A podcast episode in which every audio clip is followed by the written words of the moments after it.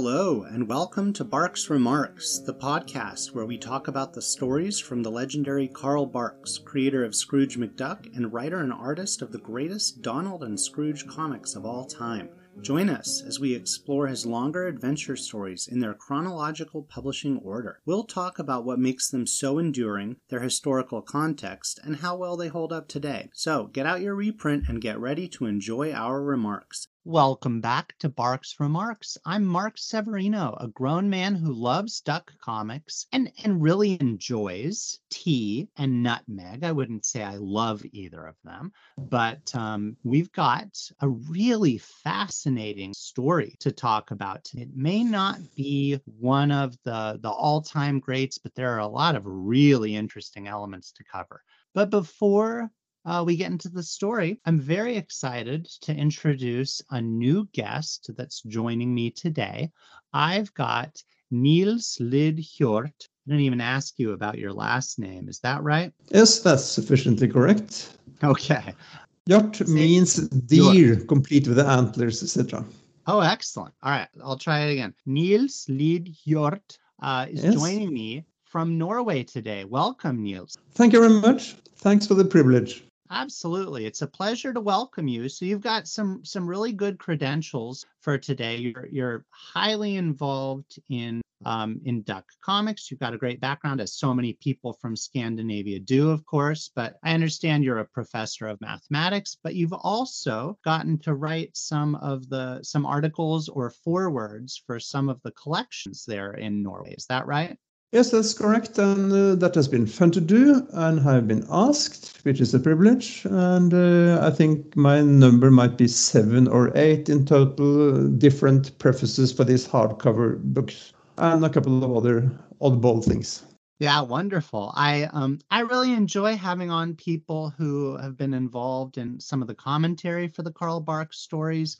Um, mm-hmm. They've they, you, you all tend to think about these stories in the same way that animates me, you know, thinking about the culture and the history that they came out of, as well as, of course, the strong storytelling. Uh, you also hmm. got to you've you've got a credit a, a Disney Comics credit yourself um, that mm-hmm. is a, a pretty a pretty unusual one. Do you mind describing it for us? Well, I can describe the background briefly. I have known Don Rosa for a number of years. Possibly we first met Uh, in the early 1990s when he was visiting Oslo, and we have been friends, etc.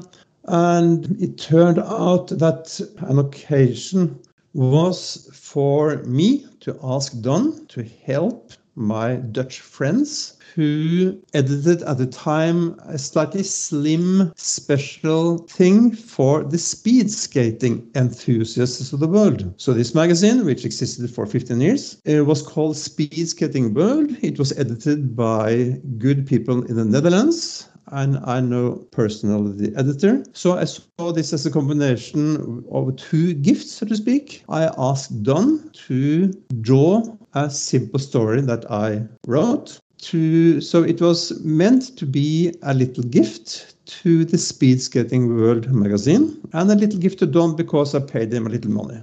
That was it. So it's on my CV, a little four-page story with Don.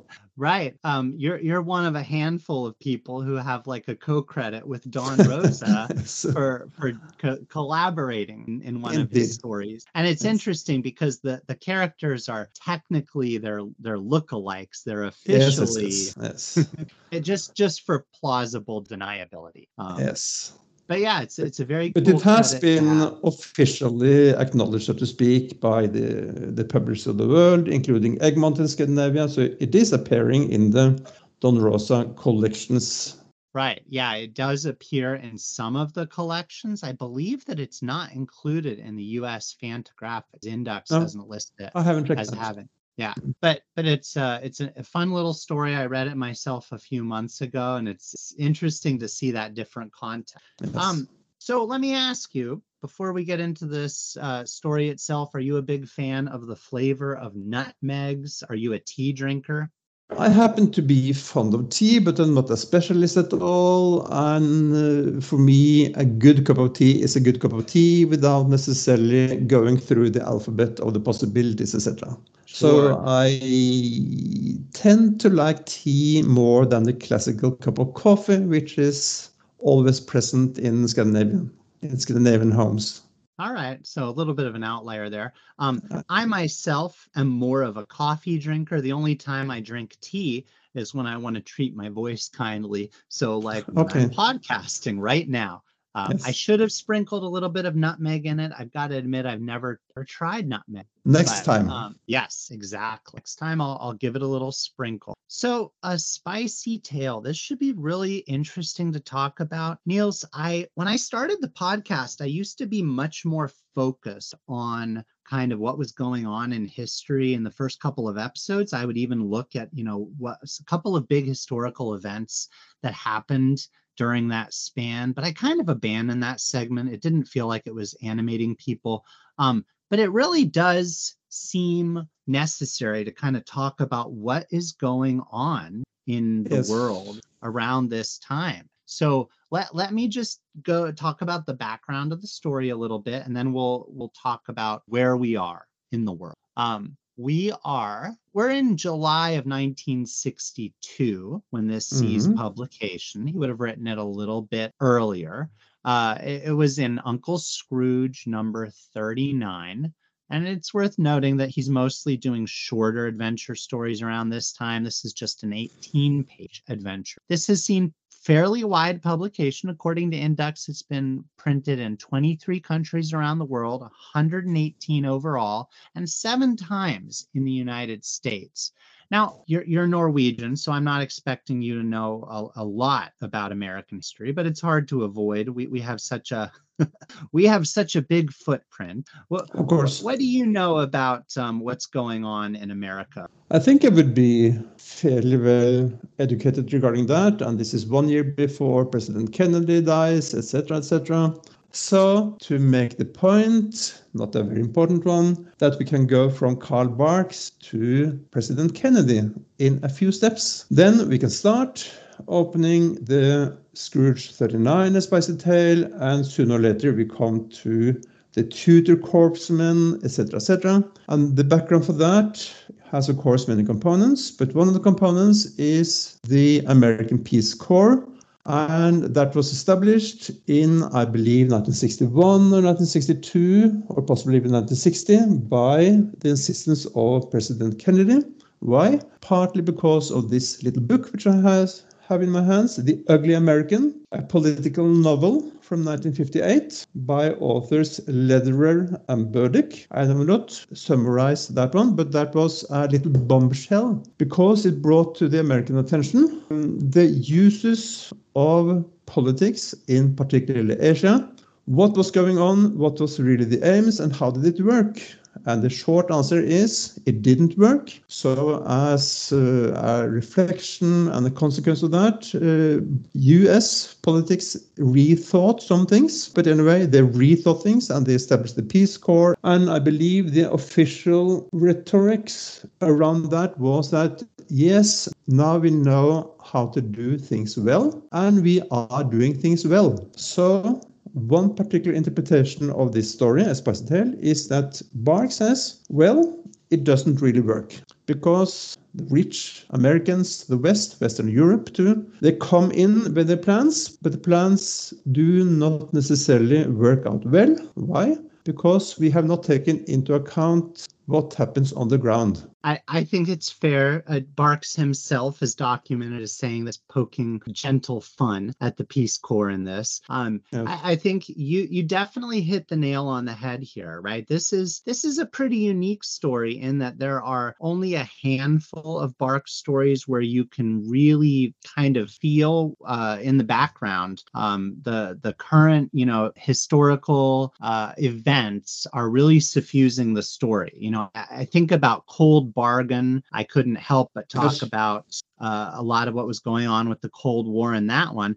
Um, and this one really feels like it's in the shadow of Mhm. the Kennedy administration. Um, yes. you, you know th- there's kind of this mix i think at the time in the country of this like awareness that the imperialism that's going on is By all means. is damaging to the. US, to, to attitudes about the US around the world. Um, the United States was always even using Disney as like uh, aiding its good neighbor policy in South America. You know, that was like where where their films, The Three Caballeros, and Yes. um, oh, what are those? The name, what I, the name of those package films are are escaping me now, but um, yes. but but you know there was a lot of foreign policy done with the cooperation of Disney and Hollywood and this seems like Barks really reflected on these both the imperialism that the US engaged in and this supposed optimism of the Kennedy administration at the time. Yes. Ha- have you heard the term best and brightest?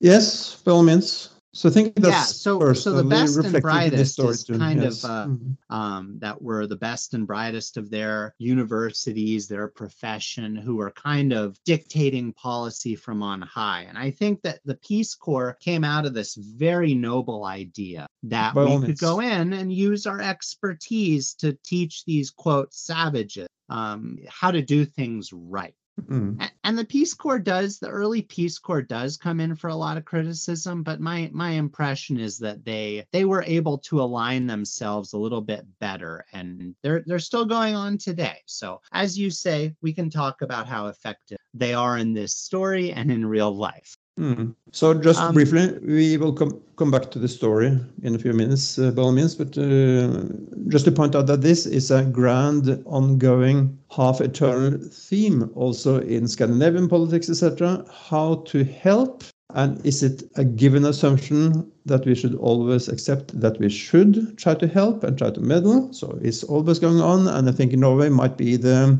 local world champion in terms of high budget for help, to use that neutral but still noble word. So this is going on, and I know people who work uh, for this. yeah it's, So it's these are general very statements. It is Uh, very just another footnote when you brought in that uh, this might be one of the rather few stories where we can, if we want to, read the story and reflect on the parallels and what was going on, etc. at the time. Another story of that uh, in that club would be the Vietnam story, one of the last uh, Scrooge stories. I, I think it's possibly Scrooge number 62, which is also a running commentary on world drama. Right. And, and of course, in a certain sense, you can draw some um, information about history and what was going on at the time from any of these. But what we're saying Yes. is some of them are are quite explicit about it. And, Yes. and that one, the Marco Polo treasure, is definitely one of those. I, I alluded to Barks himself,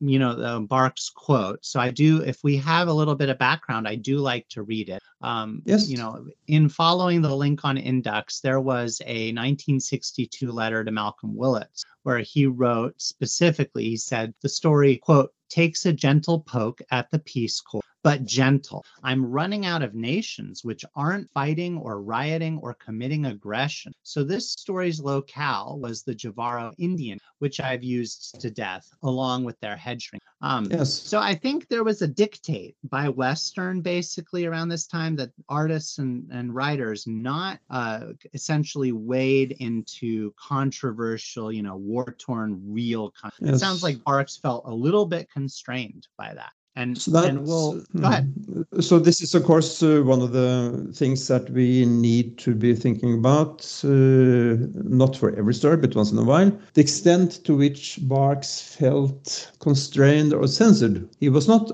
completely on his own. He wrote and wrote and published and published, but he had editors, etc. And as we know, there are instances of censorship. So we don't really know, I suppose, whether Barks himself as a creative author felt constrained at all for this story? I suppose not. I suppose, I'm guessing, possibly has said has said something about this in interviews, I don't know.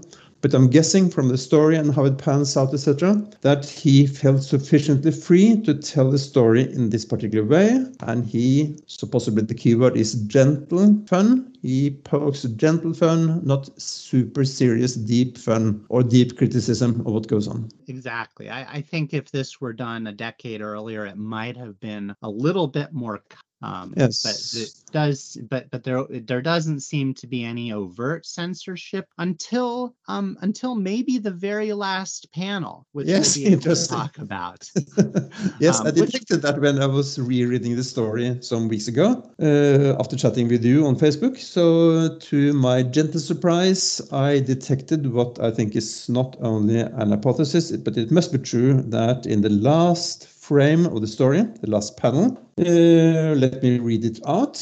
I hope I can get this collar and chain cut off before somebody discovers what a fibber I am. And my scientific hypothesis in the literary universe is that fibber is not the box word. It has been post edited in by a different person. You can see it from the handwriting. Right. So We- calculating that he really wrote liar. What a liar I am. A gentle censorship. Yeah, that seems to be the case, but we can talk about maybe a couple of Yes. pods we come to. All right, so I, I think we're almost ready to get into the story. The one thing that I do like to do beforehand is I like to Nils, I I'm I'm acutely aware of how much more relevant the ducks and these comics are in parts of Europe, especially Scandinavia notably. So I like to as as I call it pander to international listeners by talking about a few of the titles from around the world. Um, and and to me it's very funny if I have a guest from Norway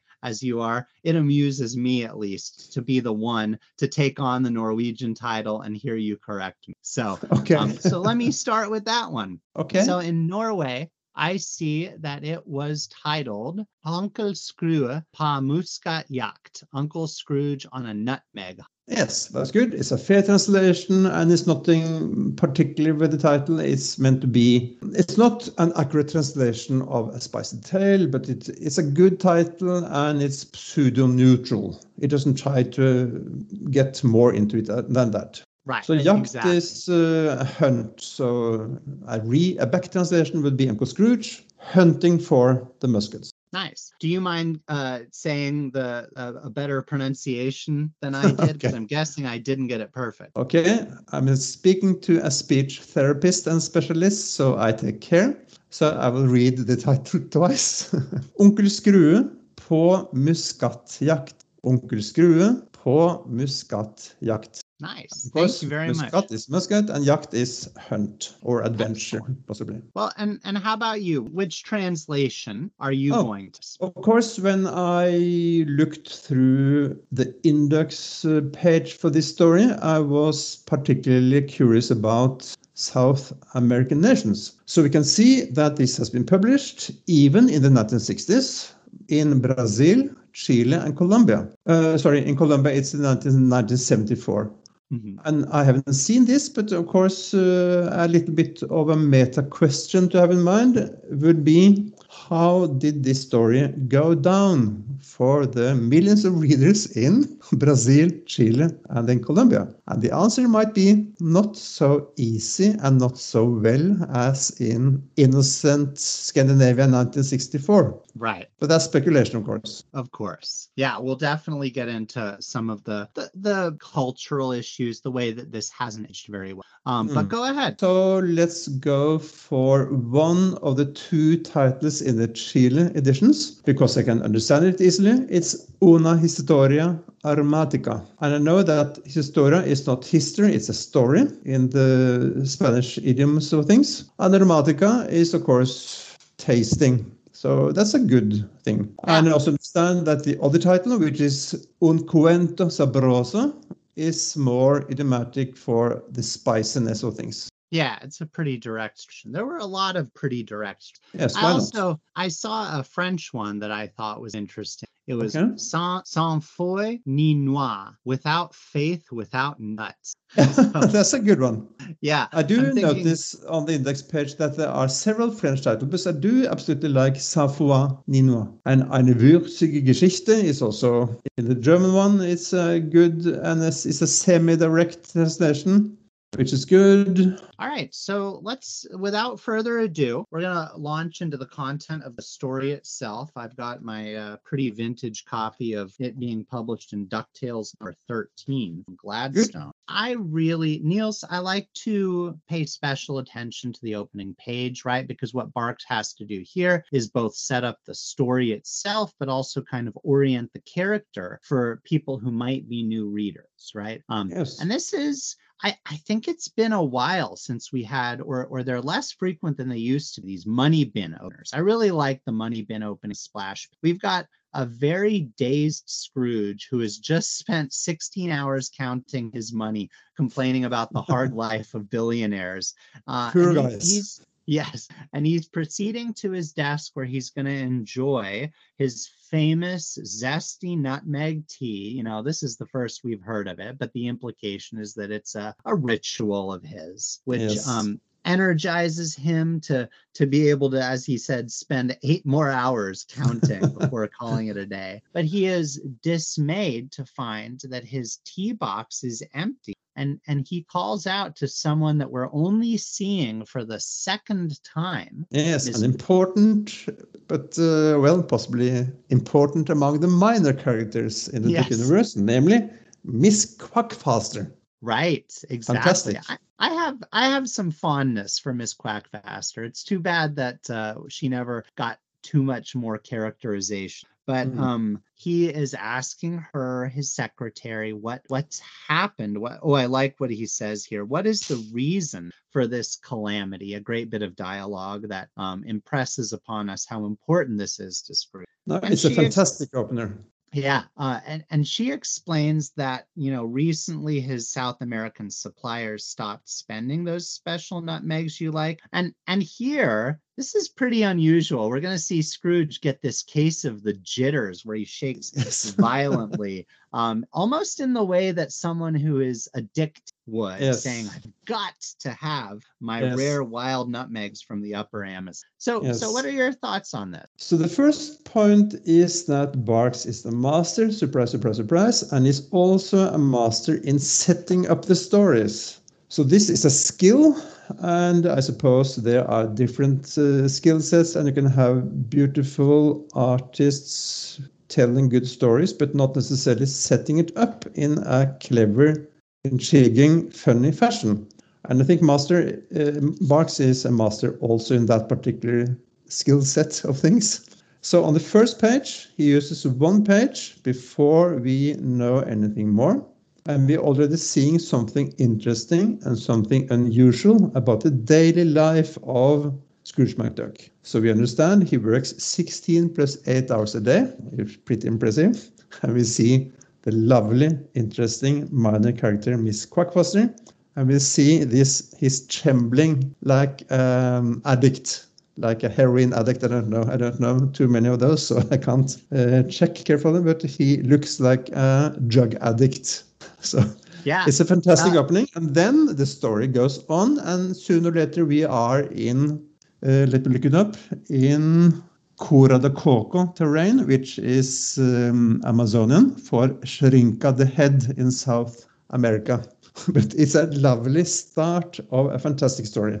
Yeah, it, I think you're right. This is a really strong opener, and and it is impressive what Barks is doing because he's set up the character. We understand if we're a first timer from the money bin setting, we understand the importance of the nutmeg tea, and um, we've just got some incredibly sharp writing. The the setting itself is already going to be hinted at or, or alluded to here. So calling him addicted here is accurate, but it, I think it's also really meant to be for comic effect. If you Google Well, around, yeah, th- there's a, there's a lot of people who see this as an analog for like drug addiction, right? Why not? Um, this this is this story is just a little bit notorious online. Barks himself alluded to that he saw people in underground magazines that were mentioning that you know Scrooge is a drug addict in this one, and apparently Nutmeg itself can have like a little bit of a you know an effect that is analogous to getting a drug high but um but but i i think I'll take that your would word for be,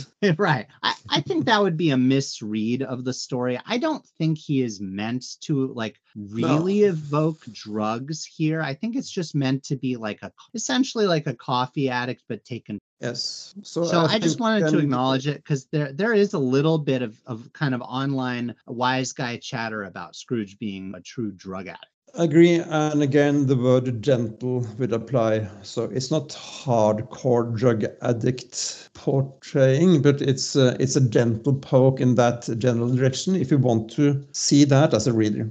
Right. Oh, I, here here's what I was alluding. But He um he said it mentions um in the link from Inducks that that he said this was a gimmick like in the story where, in which he was addicted to nutmeg tea. I've been beginning to get some clippings out of this mm-hmm. underground mm-hmm. comic called Cream, which is a pretty famous okay. US underground comic. I don't um, know about Im- it. Yeah, that implies that he was a drug addict because he was addicted to nutmeg because nutmeg taken in sufficient quantities can have an effect on your mind. The reason I chose nutmeg was that it was something that grew in the tropics and gave him an excuse to go to the tropics. Otherwise, I could have said codfish and sent him to Iceland.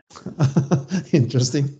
It is worth noting, by the way, that nutmeg is from the South Indies, um, from like Indonesia. It's not actually native to South America for what no. it's worth. So um, we're gonna proceed, and we're gonna get, we're gonna transition, as you say, to to cura de coco, uh, which which which actually in Spanish means coconut cure, by the way. Yes. um, but we we get one of these sequences that Barks has done before. I'm I'm trying to remember. I think it was what was it? The one with the butterflies with Gladstone, uh, not Gladstone uh, in Darkest Africa. I think there was yes. a similar sequence to this in that one where mm. it's pretty clever. They they send the message through different mediums, including like monkeys and parrots, till it arrives at this remote village of the Cura de Coco Indians. And Scrooge is asking yes. them, why no more nutmeg? Do you want to tell us about the Indians' response that Scrooge eventually gets back? Yes, I can come back to that after a little literary seminar footnote, because in Scandinavia, possibly more than in the States, we have typically been fond of um, the magazine called The Phantom in mm-hmm. the Bengali jungles with Diana Palmer and all these things. And um, the way to convey a message to the phantom in the Bengali jungle is very much in parallel to this. It's by monkey and parrot and so on and so on. So to Scandinavian readers, I think this is a clear parallel on page two of the story. But anyway, after having seen Scrooge on the bottom of page two in another hardcore drug addict trembling situation, we find him on a plane to South America. And surprise, surprise, surprise, he notices a familiar blue cap on the seat in front of him belonging to. And and really briefly though, what is it that he learned? He learns that the only way to get his daily shot is to get to South America to find the nutmegs himself because the usual chain uh, of transport from A to B doesn't work anymore. So right. to have his daily fix, the poor drug addict Scrooge McDuck, he needs to go there. Right. Then, They've quit, right? They're not they're not producing them. Yes, for reasons that we come back to in the story.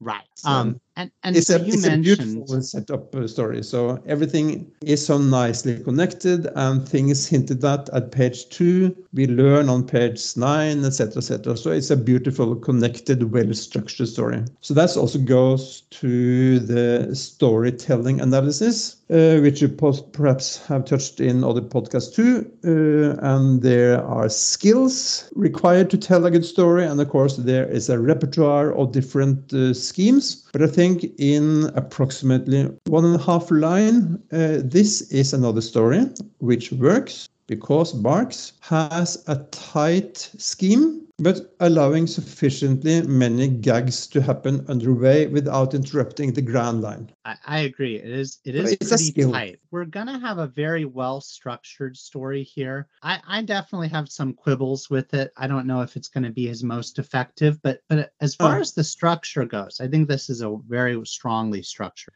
Absolutely. I like the way that Donald comes into the story. You started yes. to allude to it. Um, really quickly though, there there is one key line here, right? The key line of the story is when Scrooge is on the plane, he's mulling to himself the importance of do, getting these nuts, uh, these nutmegs secretly, because he doesn't want someone to take advantage of him by cornering the market and learning about yes. his weakness. Um, yes.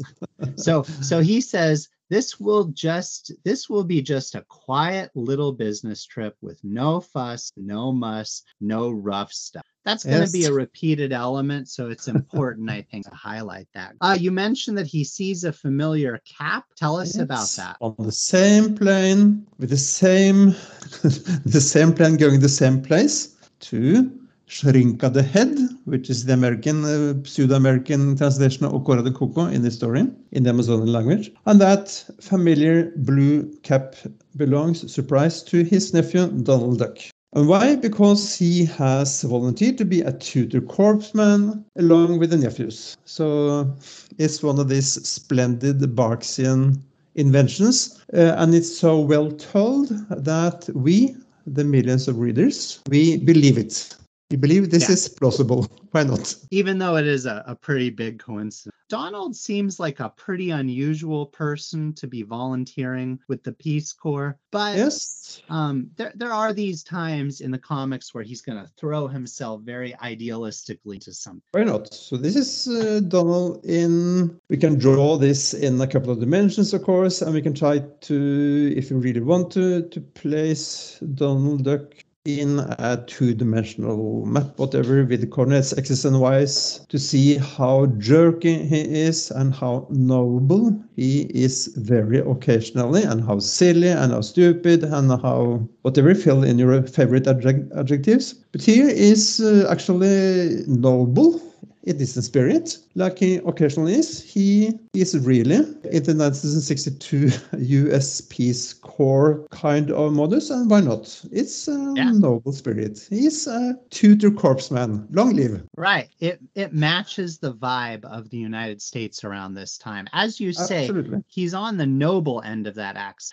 but he's also on the naive of the other axis, which I think is Yes. is Barks. That's probably his mindset at this Yes. time. Would that's just my guess. Of Um, course, he has not uh, a four-year education to do this. He has taken a couple of uh, uh, short courses in the language, etc., to know how to start. Again, Right. noble and pretty naive and innocent uh, Westworld spirit 1962. Yeah, and this is most people's criticism of programs like the Peace Corps is that they're they're very well intentioned, but you get a very surface level, shallow um, level of cultural competence, which makes them much less effective. Yes. So so the nephews, by the way, I love I love the way Bark stages the duck's appearance. First he brings Donald. We right we move one row ahead to Donald's unveiling, and then we move one more row ahead to the nephews. I love the way he staggers that moving.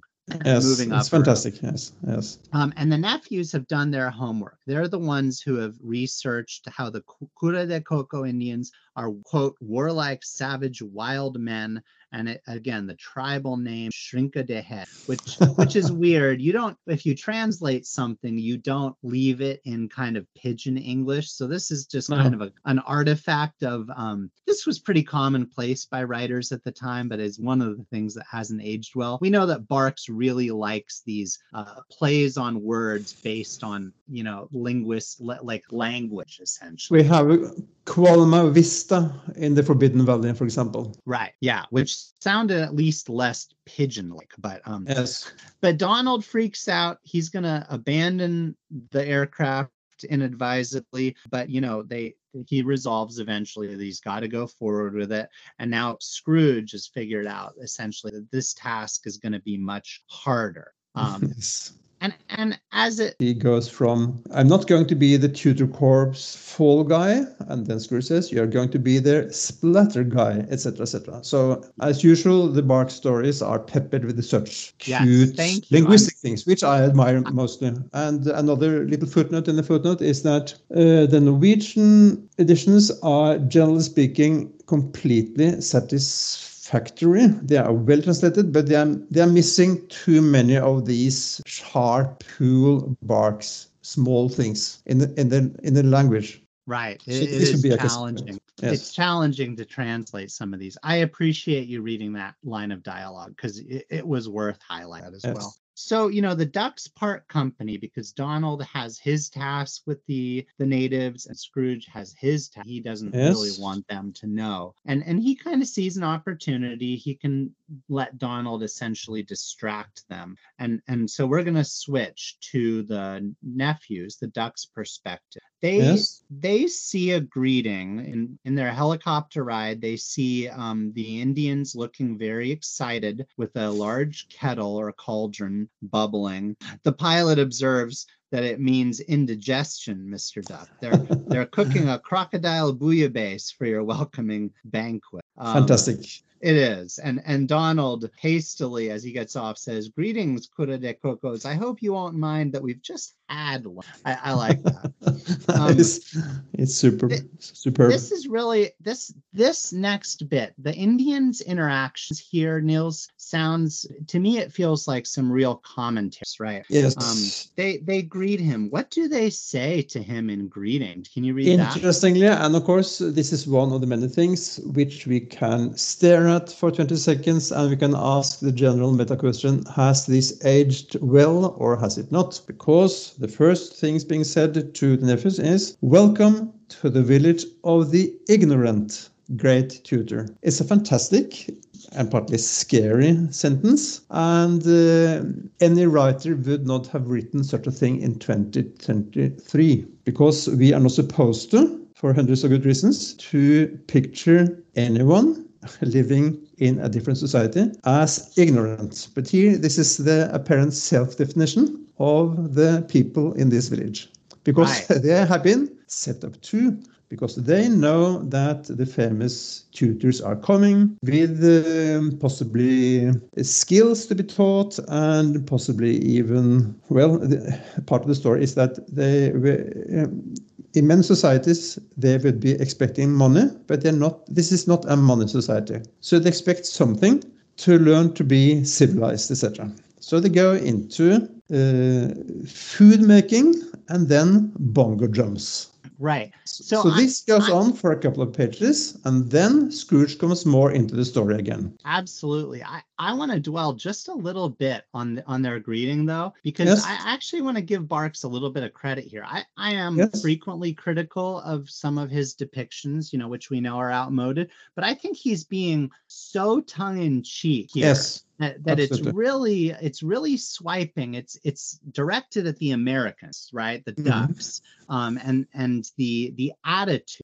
that someone can kind of parachute in to a society that has by definition been there for thousands of years right yes. or centuries or something and is clearly doing fine in in the sense that they have a stable society that might have different Absolutely. rituals um, yes. so I, I, think barks is so tongue-in-cheek here it, there there are other ways to point it their their pidgin english you know is is definitely outdated but um yes. but I, I i actually really like that the the way they greet him you know there's there's going to be some language like a woman's going to refer to herself as a squaw which is both yes. inaccurate because it's a north american term and is regarded as offensive today but it, but it's very funny as you say the natives are not interested in learning about things that are going to make them quote more productive they want to learn how to they, pop culture has has infected them. They want to learn how to do the twist and sing like quote Elfish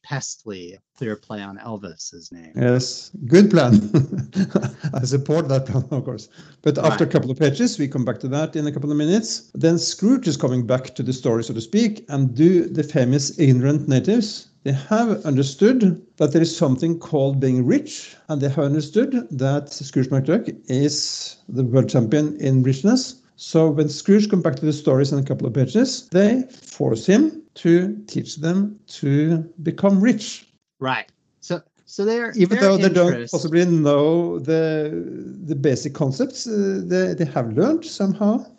Yeah, they've absorbed a lot apparently from the outside world. Um, the, the other thing worth noting is that you know Donald is relieved that because they they apparently seem very civilized. Um, but of course he's invited right? They point out it, yes. it's only the uninvited people that are subject to being being dealt with violence. It, it's pretty funny too that Donald is really led by the by the natives to teach Absolutely. them this very frivolous stuff instead of what should be his mission. But he's still pretty noble in instinct because he has taken his crash course in becoming a tutor corpsman and he does his best. He listens to what they want and he tries to teach them the first two things, namely food and bongo drums. So why not? He's still, let's call, let's stick to that noble word. He's still noble in spirit. Right. And Noble. super naive and innocent, etc., etc.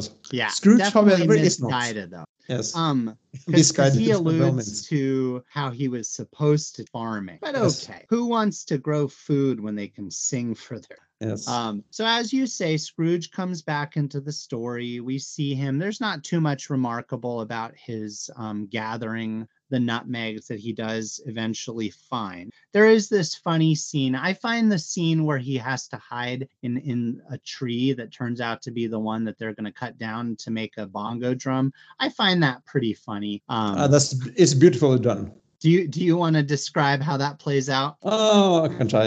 So he's hoping that he can stay hidden and collect his famous nutmegs uh, to complete his aim of the expedition. So he hides in a tree and surprise, this being a bark story. Of course, the first thing they do is to cut down that particular tree. So we go from bongo to the bongo to the bongo to the bongo to the bongo, after which he is detected. So it's a pretty good panel on whatever it is, page page nine, the, f- the third panel, where approximately eight savages, ignorance, are pointing their spears at Uncle Scrooge, saying the main point is that you be an uninvited visitor stranger. You will receive the famous Cura de Coco treatment. So that's pretty funny and scary and dramatic. Yeah, it is all of those things at the same time. Um, and Yes. and of course we are we are to understand that that treatment is head shrinking. Nils, I got to learn about this practice when I recently did a semi-recent episode on the Money Champ,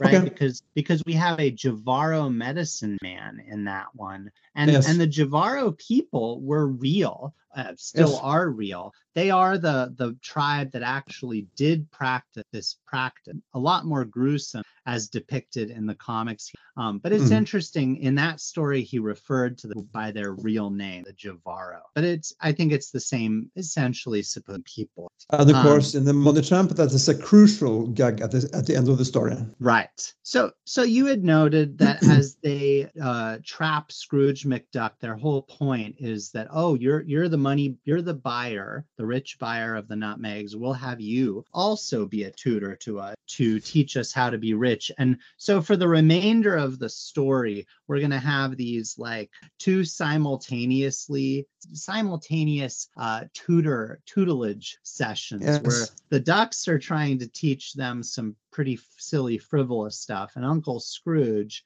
is trying to teach them financial strategies but they're going to be completely distracted by donald's more frivolous fun stuff throughout. Yes. um And of course, being a university professor, I feel not necessarily a kinship to, but I feel sorry for Uncle Scrooge, who is then forced to teach a given theme, getting rich, and is even tied uh, brutally to a mass, etc., etc. But uh, he has no chance of keeping his students interested. have you They have had more uh, interesting things to do. classes that, that feel like this no, I, I think the answer would be not yet. Right, right. Uh, Mhm. the the bongos are not as distracting, maybe, as students just staring at their phone. No, indeed. Um, so it's it's pretty funny. Th- this part of the story to me, it it it- it's maybe not the best part of the. This feels like maybe one of the weaker parts of the story to me. Although it is pretty funny seeing them um, wailing away at the bongo drums. Th- this feels like culturally they should actually know more about the Yes. bongo drums than the ducks should technically, and they shouldn't be atonal or or creating But- this cacophony. With But them. again, it's a way to get the structure of the storytelling well, because as you say, there are two simultaneous things going on. With Yeah. their two internal dramas, etc. So it's a way to structure that part. So then it's a way to get past uh, the points where the natural born musicians and so on. Yes. Um, and and it's also a good way to transition us to the next sequence uh, Yes. because the ducks are going to try to escape the like cacophony of of drum beats and they're going to encounter a smell coming from a, a person who is a witch doctor stewing a quote batch of whatever it is he is famous Mm. um, and initially they're afraid of him, but then Donald's nobility kicks in because he's cursing his luck at having failed again with uh, whatever he it is that he's trying. And uh, since this is one of the occasions to use a couple of positive words about the famous Donald, who is sometimes too angry or stupid, and so on and so on and so on. Here is, I've used the word noble too many times already, but he is also, he's courageous because instead of hiding, he, he fulfills his inner mission, being a good fellow from the rich America. So he boldly, courageously approaches the witch doctor, saying, What seems to be your trouble, good fellow? Anything I can uh, help to remedy. So that's fantastic. It, It takes is. courage and boldness and a goodwill. Yeah, that that this seems to kind of encapsulate the um, nobility and maybe the failure simultaneously of the Peace Corps program in its early days. Again, I think they're they're considered a, a strong organization after they get the kinks worked out. But um, he is very well intentioned. He goes in with this good mindset, but he's also he he's just blustering something that he knows absolutely nothing about. He has no cultural competency with this. With Um, surprise, the one additional uh, cataclysmic extra ingredient, the nutmeg. So Right. again, the nutmeg comes back to the story, and he creates havoc deluxe by this extra one component in the witch's brew. Yeah, as you note, it's very good storytelling that we're bringing the nutmeg literally back into it. Yes, The, it. It's funny the witch doctor says,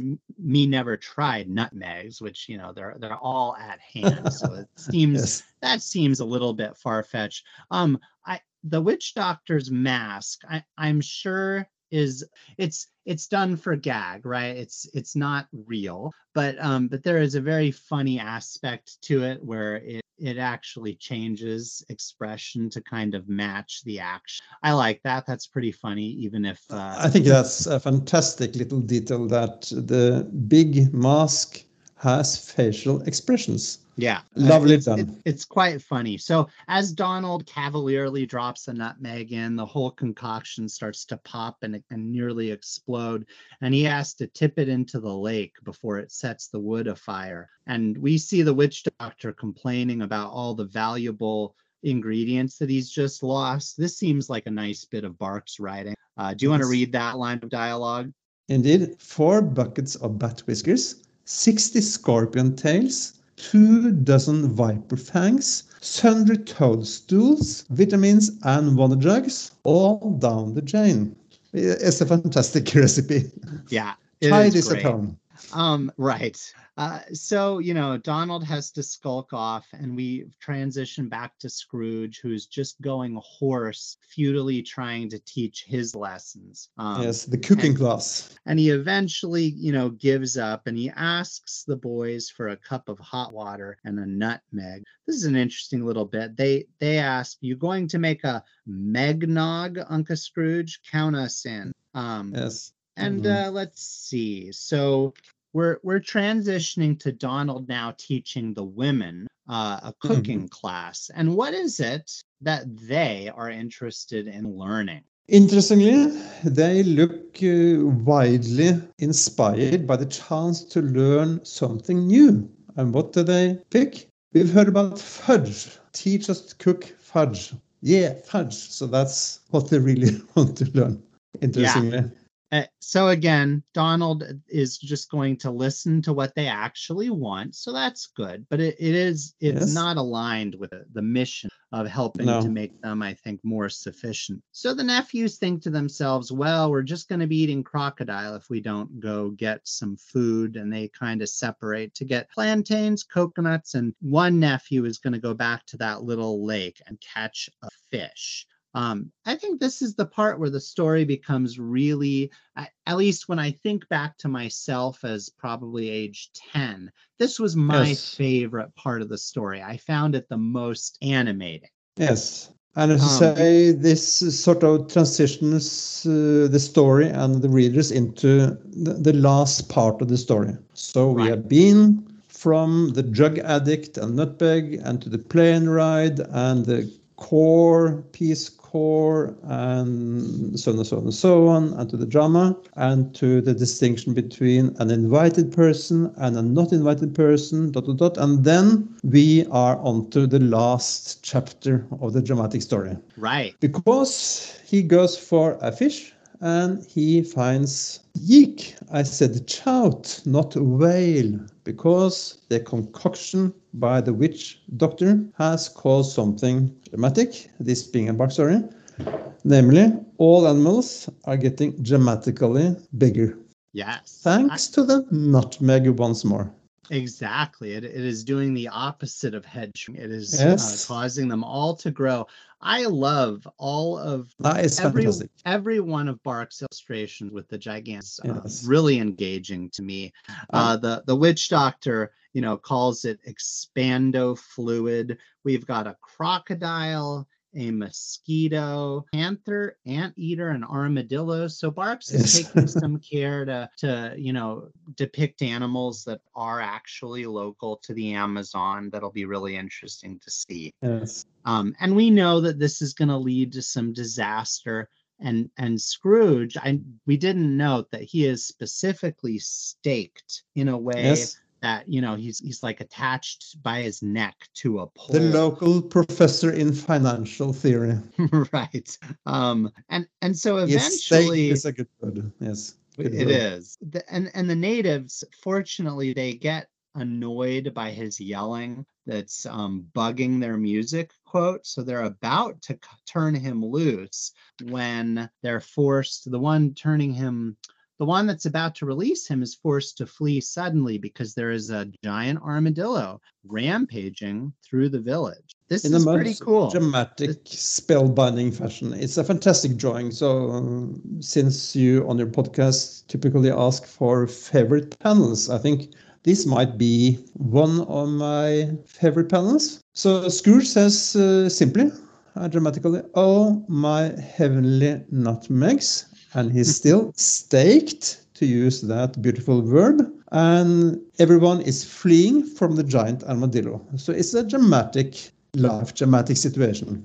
Yeah, it, it is. It's a great moment of peril. It's very exciting. It's very engagingly drawn. Um, I do love this sequence. Yes. And and the ducks are gonna try to cut him down. There's a funny moment where they all swing their axes, and we get a kind of a visualization of the English aphorism: "Too many cooks spoil the broth." Yes, because- this is.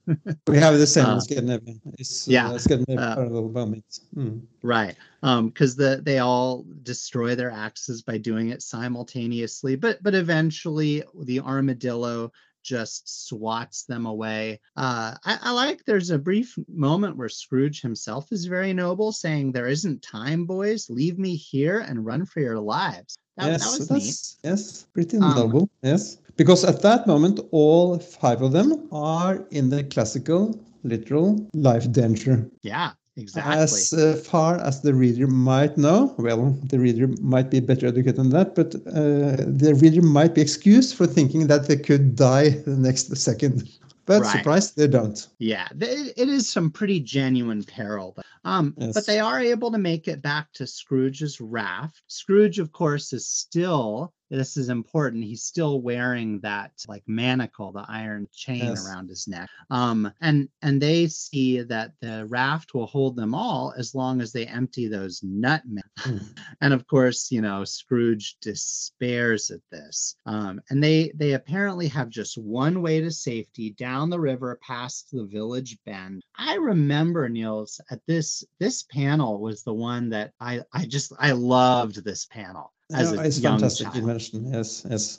Do you want to describe it for us? So again, uh, coming back to the storytelling skill sets and the mechanisms, etc., of which Bart was a master of many things. Of course, one thing here, well, a literary footnote is that it is often said by uh, the Russian Anton Chekhov, who wrote all the masterpieces for theater, etc. So uh, Anton Chekhov's sentence is: If you uh, write a story with a gun on page one, the gun needs to be fired later in the story. So this is a case in point because the nutmegs are on page one and they play so many roles down the roads of the story. So this is the last role of the nutmegs because the only way they can survive is to glide on this raft on the river and they need to be hiding for the horrible, dangerous panthers and armadillos, etc. And they do so by having uh, hidden themselves below a layer of nutmegs, which are also so sharp in taste that they are not detected. So that's a beautiful little final nutmeg uh, use in the story. Yeah, It's, it it's really fantastic. is. I, I appreciate your your comment about uh, Chekhov's gun. That's a great one. Yes. um it, it really is a brilliant way to resolve this moment of peril and and i have to say that panel with the Mhm. panther like waiting stalking its prey um I, I think that's one of the most striking and i- intimidating panels that barks Yes. has drawn i i find it really animating And It's- also, not to not forget, they- they are really in life danger. Again, so if you take the story sufficiently seriously, they could all be killed and eaten up in the next panel. Yeah, absolutely. And that that panther is just enormous. Um, and then you know, even though you know they're going to be okay, that moment where they are just maybe 20 feet from the panther's nose is it feels Yes. very suspenseful. I like his narrator box. He says, "So beneath the panther's nose to safety goes the raft load of fat, tasty ducks." There's just a, a sighing thought balloon coming from Yes. the the pile of nutmeg. The Um, giant panther is fabulously drawn. Absolutely. It really, it really Yes. is. And and that pretty much completes the story. We get a little epilogue at home. Do you want to tell us how about how the story concludes? So the little epilogue is a short uh, four frame thing because then they're back to Duckburg. So by the way, um, coming back to the broader comments about the story, I think it's a fantastic story. And then after the semicolon, there's a little careful however. And the however for me as a reader is that it ends a little bit too easily and a little bit too quickly because we go from the Jama, Jama, Jama and the giant panther to back in Duckburg once more. So it's a little bit too quick. But anyway, they are back in Duckburg, and we still see, interestingly, that he is still having this uh, what's the American word for the neck thing? His Oh, his uh like manacle, I think. yes, indeed. So still keeping that, which is keeps hidden for Miss Quackfaster and the others, because the last comment is uh, with his famous nutmeg tea. So he's not he's having having his daily shot, and he avoids the drug addict trembling of his body. The last thing is, I hope I can get this collar and chain cut off before somebody discovers what a I am, where might be a liar, which is stricken off by another person uh, using the word fibber instead. And I checked my Oxford dictionary, and fibber is not quite the same as a liar. Yeah, fibbing is like a little white lie in English, essentially. Yes. Um, it- and, Yes. and I think the idea is that lying is something that the bad guy would do in this era of Disney comics. So I think most people are assuming, as we are, that it probably said liar.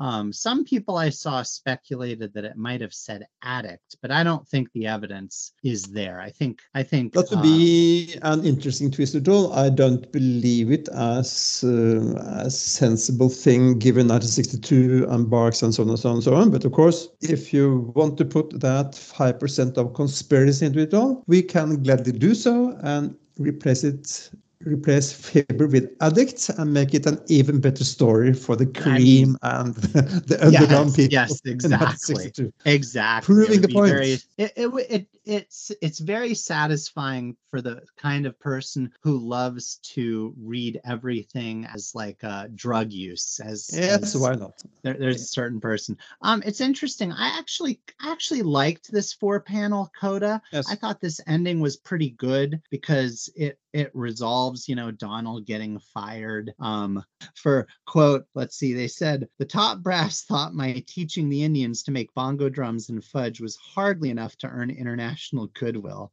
Um and scrooge is reveling in his tea and i and i think i think that the funny little reveal of the monocle at the end to me it lands. It, it is pretty funny but i see what Oh, you it's- mean about it it being it is kind of abrupt right? We did have this like high drama and adventure here and then it's it's it's just a pretty like it kind of just stops But it is a beautiful made code all means. So I think Barks scores very highly.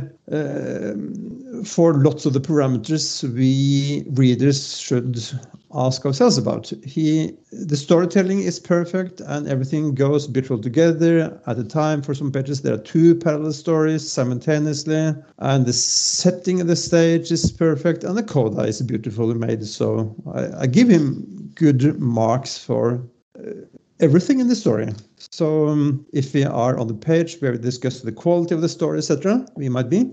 yeah For me, it scores close to the top. And if there is something to be added after the semicolon and the however, hmm um, it is something about the story which I even felt as a young kid when I read this uh, that yes, it is dramatic, yes, it is life threatening, but we don't feel genuinely threatened as readers. We don't really believe that they're going to die the next minute. So possibly that's not necessarily a criticism of the piece, but it's a tentative neutral observation of the story when I read it as a 10 year old boy and when I read it now. There's something about it. Possibly it's the um, the element of gags. If there are too many gags, which are made there to make you smile and laugh, then that takes possibly too much away for, from the danger. So I expect if we show this story to the average 10 year old in the next room, that 10 year old person might be liking the story. He might be, he, she might be laughing and smiling, but he, she will not really be scared to death. Uh, but, but again, I, when I voice these uh, tentatively neutral comments, I don't see it as a serious criticism of the story, but it's part of the storytelling effect. yeah i think tonally it is meant to kind of he is intending to do what he set out right is to poke gentle fun so in the service of that the fear has to be tamped down with you say some of these gags um, some of the stuff to kind of deflate the danger although in fairness the the animals at the end to me did land very well like Yes. suitably meant. threatening but but you're right the ducks kind of wear what what some people call plot armor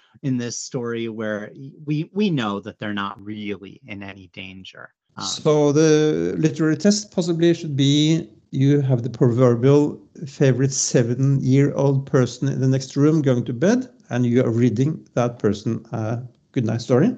Should we read not uh, this story or not?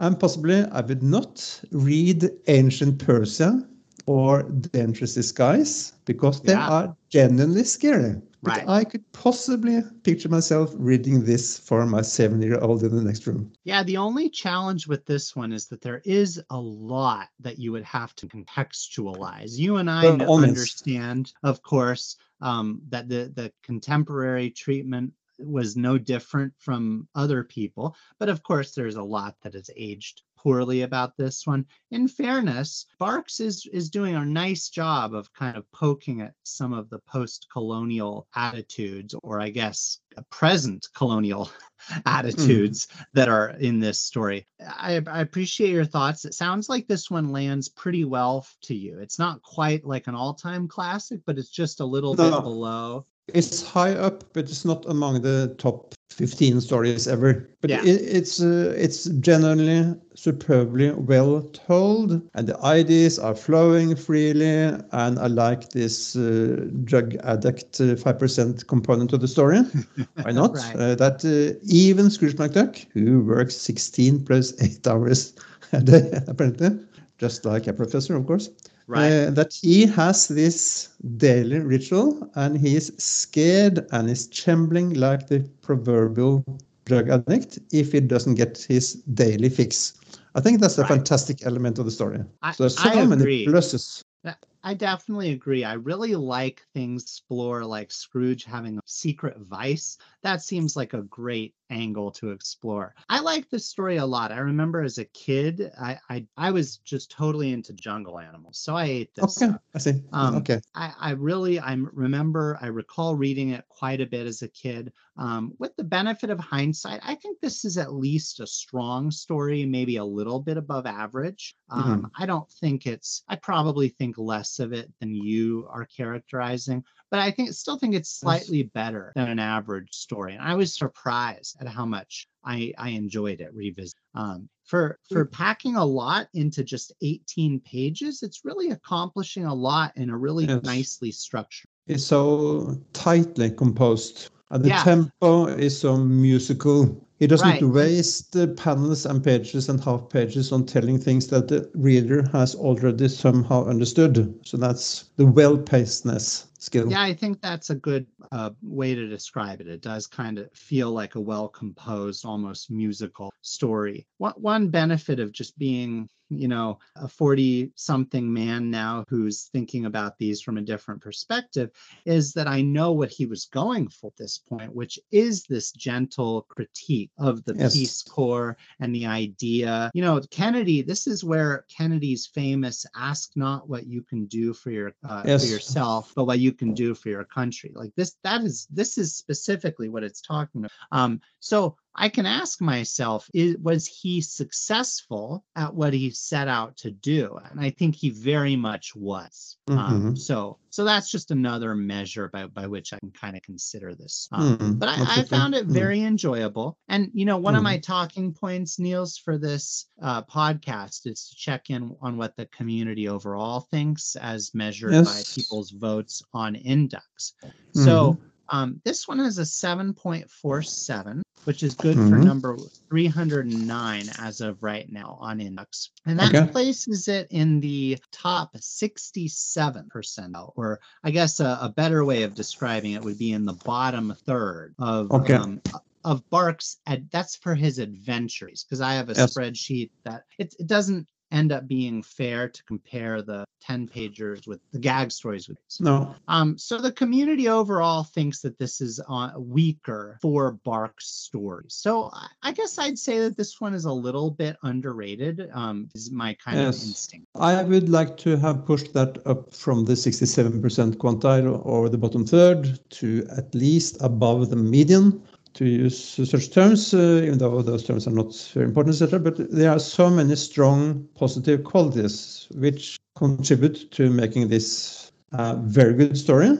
And of course, we are by definition talking Barks, which is top class uh, almost regardless of what it does. But I think it is a super story. And it's not among my top 25 to take any number of that scale, but it's uh, absolutely above uh, 50%. Yeah, I, I, think that's right. I feel like it clocks in a little. Um, X. And also, as the prototypical proverbial grown up like you, uh, the famous, uh, what is the word you're using? The um, grown up men who enjoy the comics. So we belong to oh, the same club. A, a grown I, man. I, I, yeah. I, I do like this additional cultural historical aspect being present when we reread this as grown ups that there is a, there's a background. We are talking US 1962, we are talking Kennedy, the Peace Corps, we are talking the ugly American, we are talking what to do with all the nations if we are in a position to try to help them, etc., etc. So I think that contributes to some extra bonus points on my scale. Yeah, uh, one of the things I love about these stories, really a great way to understand and contextualize history. Sometimes, mm. what a That's... what a great illustration of how the Peace Corps may or may not play out. Mm. Um, and I, I want to be fair. I think there are people who have been very helpful and successful in the Peace Corps. But I know that this is yes. th- yes. this is definitely a criticism that has been levied. Um, yes. Nils, I think we had a great discussion here. I'm going to transition to wrapping it up and going to the segment where we can revisit. You'd, you'd mentioned a couple of your favorite panels, um, yes. but we can kind of consider if there are any additional ones that you know we didn't get to dwell on. But before we do that, I always like to also consider if the story has had any kind of adaptations or follow-ups. There is a very notable one to mention. So so this was a story that Don Rosa did a pretty okay. notable follow-up yes. for. Right, he used um, he mixed elements of this one and uh, Forbidden Valley yes. into a story called Escape from Forbidden Valley. Um, yes, so I do like to note if if Rosa or another creator has ever done a notable follow up. So so what about it? You you mentioned a couple of your favorite panels. Are there any others that you would like to uh, kind of highlight here? I do like the one. Possibly I did mention it when we were talking about all the spears pointing to poor old Scrooge. Oh, yeah. You will receive the famous Cura de Coco treatment, but possibly my favorite among them all would be the giant armadillo and oh my heavenly nutmegs, where we see everyone in the village are fleeing for their lives, etc. So it's scary and it's well made and it's a perfect position in the story. Yeah, I agree. Um, th- those animal ones, just because they're so well drawn, I definitely would yes. have to call those out. A couple that might be less obvious that I, I really caught myself enjoying were the panels that showed Scrooge staked to the ground, just absolutely screeching, trying yeah. to get his like uh, teachings to the natives. And likewise, I found the panels that showed him like with the the nutmeg jitters to be very well drawn and very. That's fantastic. I was about to mention the uh, on the bottom of page two the two things there with uh, Miss Quackfaster, etc. When we see, it's easy to portray him as a drug addict to to spin further in that direction. Yeah, there, there's some really um, wonderful dialogue too. He had pointed. Let's see. So I think uh, I think we've said all there is to be said about this story. Um, Good. I would definitely like to encourage people to you know check out the story that you have the writing credit for. It's called what is the official title? The speed, the annual speed skating race, race of the bird of, ducks. ducks. Yes, which is great. Um, and then look out for your forwards in some of those Norwegian volume uh, if mm. you hmm. are one of our Norwegian listeners, which I will note is the uh, country that is number two for our audience. Okay. Um, and then you can you can follow the podcast on on facebook and occasionally on instagram at barks remarks and reach out at barks remarks at gmail and hopefully uh, people will join us for the next episode in which we'll get to cover um, one of the earlier Magica de Spell stories, Oddball mm. Odyssey. We'll get to see her return. Mm. Um, Nils, it's been a real pleasure to have you on. I hope we can have you back. It's a privilege. Thank you very much, Mark.